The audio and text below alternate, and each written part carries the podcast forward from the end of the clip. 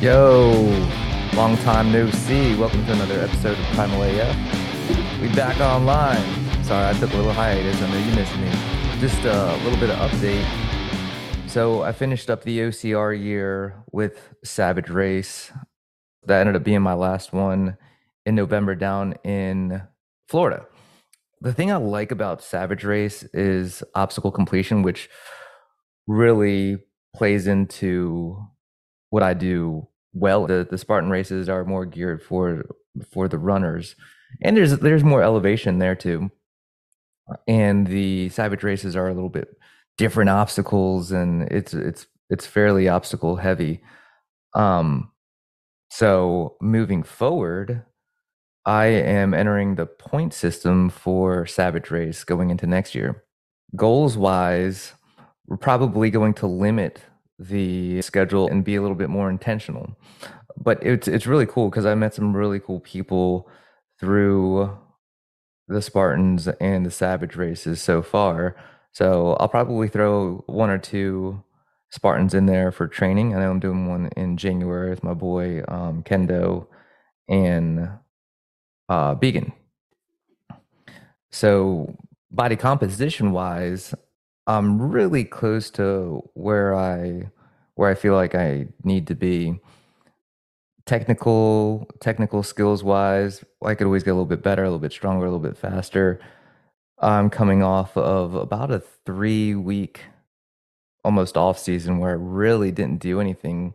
We went down to Florida and just kind of played around in the sun and the kids and not really focused on any running or training heading into this next week, Matt Roberts over at Primal, um, he's my coach and he is who is training me.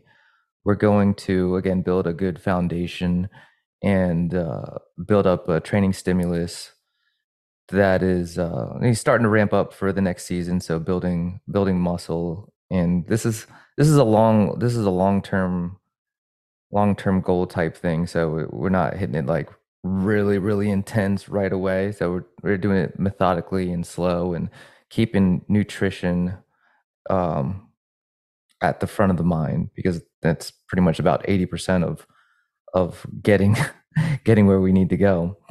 Today's episode is this is a really a really cool one. Um, I've had a lot of conversations here lately and been able to help build and start a mentor group um, with a bunch of just really high end people. And it was really, really cool. Today, I really wanted to focus on the underdog story and how that serves us. The underdog story, what what is the point of it? A lot of high achievers and people that are into sports into competition at work, racing, or habits, we have all seen and love an underdog story. Think of, you know, your Rocky story, the guy that never should have been to the top, and there he is, right? It's a it's a very good dramatic story, and there's a lot of emotions involved in it.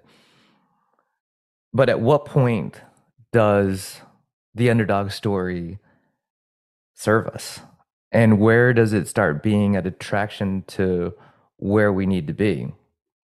The reason I'm I'm throwing this up there because I am I'm really good at selling myself as an underdog um, to myself, and this is you know it's not like I have a conversation with a bunch of people and say that I am not as good as these people, um, but that may be a part of that strategy the underdog story can help us, especially motivation wise. It's a great story of adversity in most cases. There's a motivation there that can be stress free if you use it correctly.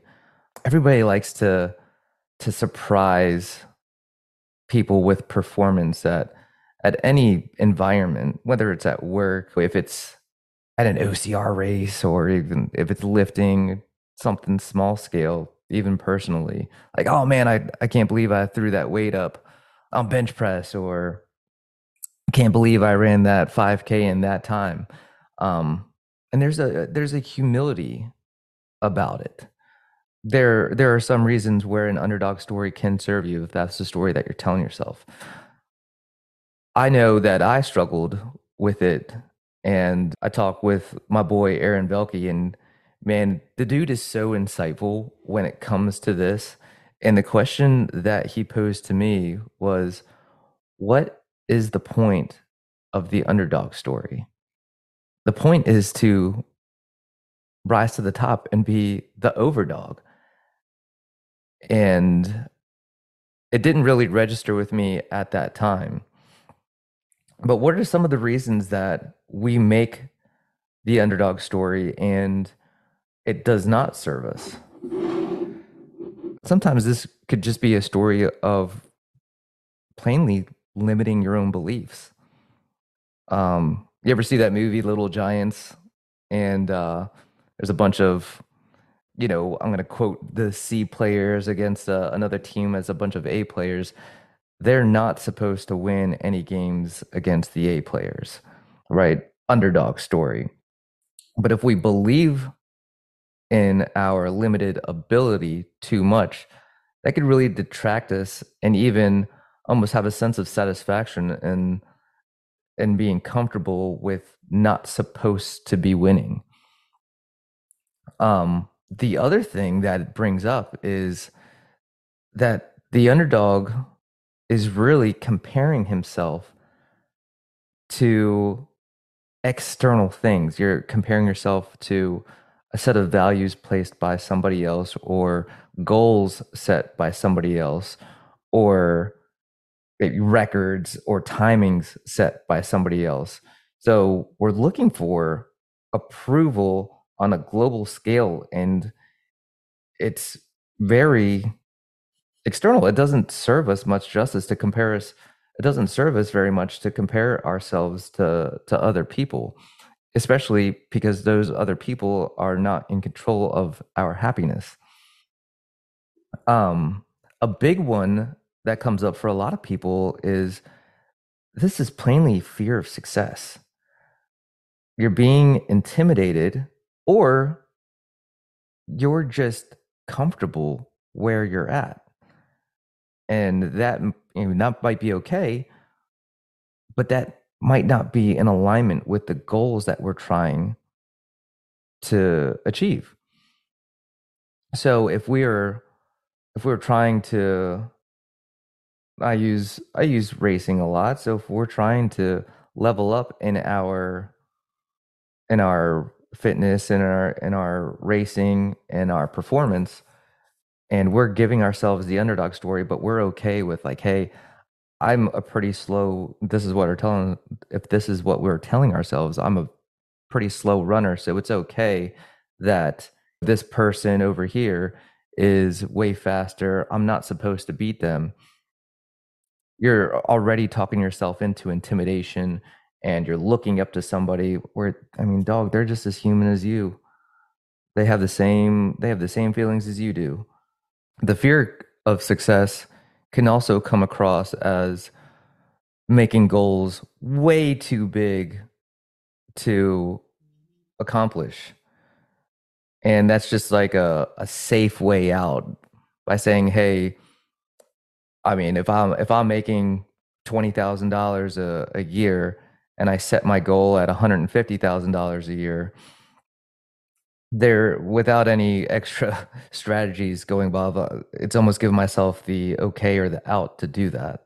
We think that the harder we work for something, the more elegant the trophy is. Some of the there's a there's almost like a, an elegance in the struggle or the stress of trying to to get to where we need to go like climbing up this this mountain of challenges i mean we have to sweat and we have to pour out blood and and we have to give everything that we've got that can be addictive because when we tell our stories to how we overcame that adversities, we could very, very easily have a dramatic sequence of events and it almost makes it elegant. It's a movie quality story that we might have in our he- heads. And again, going back to Aaron, he was saying, you know, what if what if that challenge or what if that struggle overcoming it, what if it was easy? What are you taking away from your story or what are you taking away from the actual achievement of reaching your goal? Does that change who you are? What's the point of it? Um, a story that he told was of the hero's journey with stress or struggle. The hero will leave his city and he does not go into the bad place or through hell or through all the crap just for fun. He does not seek that out. That's just what he has to go through to accomplish what he needs to do. He doesn't seek it out. I mean, if, if you're in sales, you know, we would much rather have a laydown if we're if we're presenting a, an agreement or a contract or a closing. Um, it can be elegant to close for three or four hours and you know negotiate your way to to a deal and kind of win that win that conversation. But honestly most people would prefer to walk into a place of business somebody have a check ready and they hand it over and they shake your hand and thanks for having business and everybody walks away smiling.